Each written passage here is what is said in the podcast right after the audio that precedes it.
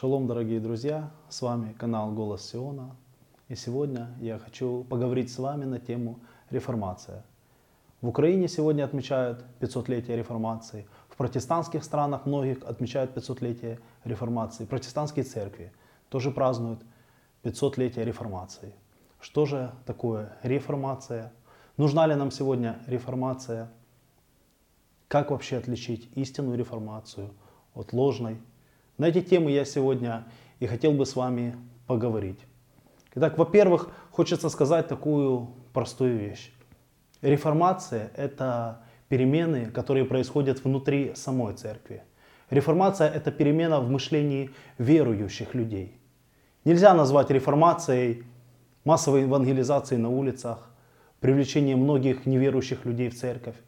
Это еще не реформация – Настоящая реформация происходит, когда сами верующие люди переосмысливают какие-то доктрины, какие-то учения, какие-то, может быть, свои неправильные неверные понимания, может быть, заблуждения какие-то. Вот тогда начинается настоящая реформация. Важно подметить такую вещь, что настоящая реформация – это не внедрение новых каких-то идей в церковь. Настоящая реформация – это возвращение к древним вечным истинам Писания.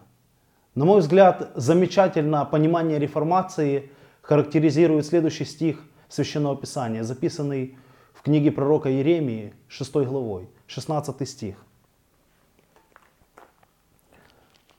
Так говорит Господь, остановитесь на путях ваших и рассмотрите, и расспросите о путях древних – где путь добрый, и идите по нему. Именно возвращение на древние пути, именно возвращение к вечным истинам является настоящей реформацией. Если мы посмотрим в историю реформации, то мы увидим, что ничего нового реформаторы не принесли. Каждый из них лишь возродил давно забытые истины, одну или несколько. И именно это принесло обновление в жизнь церкви, в жизнь внутреннюю, в жизнь литургическую церкви, в жизнь доктринальную. Реформация – это исправление. И это исправление происходит, когда главным становится не то, как думают люди, не то, как принято, не только как заведено, а то, как говорит Священное Писание. И поэтому одной из важных важном понимании реформации заключается в том, какие условия вообще должны быть для того, чтобы реформация продолжалась. Для того, чтобы реформация продолжалась, одним из главных условий должно быть то, что авторитет Священного Писания, авторитет Божьего Слова должен был поставить на первое место – когда мы размышляем над тем, как думали люди, мы склонны к некоторой инерционности. Так думали до нас, не мы это приняли, не нам это менять. И вот эта инерционность, она является препятствием для переосмысления каких-то вещей. Поэтому первое и важное условие реформации – это возвращение к авторитету Священного Писания. Вторым необходимым условием для реформации является освобождение разума от предрассудков. Предрассудок – это когда ты заведомо воспринимаешь какие-то вещи негативно, даже не вникнув и не пообсуждав и не задумавшись. Поэтому избавление от предрассудков является вторым необходимым условием для реформации. И еще одним необходимым условием для реформации это есть готовность к обсуждению.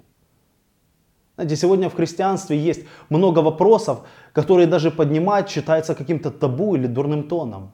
Но именно готовность обсуждать, она приводит к тому, что наше сознание расширяется. Мы меняемся, мы начинаем думать.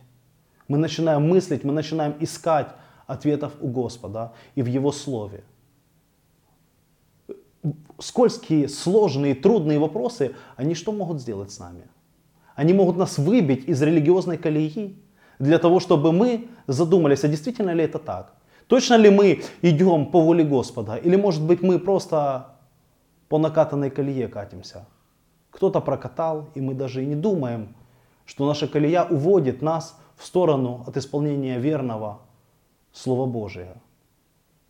Пусть Господь благословит нас всех поразмышлять над этими вещами. Я еще раз подчеркну, реформация должна происходить внутри церкви.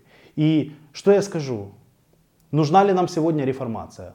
Один из основных вопросов. Действительно ли то, что сделали реформаторы 200, 300 лет назад, 100 лет назад, восстанавливая те или иные истины Писания, это уже конечный этап жизни церкви. Если мы посмотрим в книгу Деяний, то мы увидим, какая была первоапостольская церковь. Если мы посмотрим на современные церкви, мы увидим, что до этого образца нам еще далеко. Что это значит? Это значит, что нам еще есть много чего реформировать, есть много чего переосмыслить и есть много чего поменять. Я не думаю, что Господь вернется за церковью, которая будет в худшем состоянии, чем она была в момент своего рождения.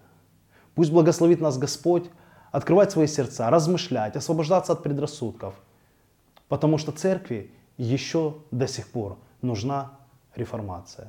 Шалом, друзья!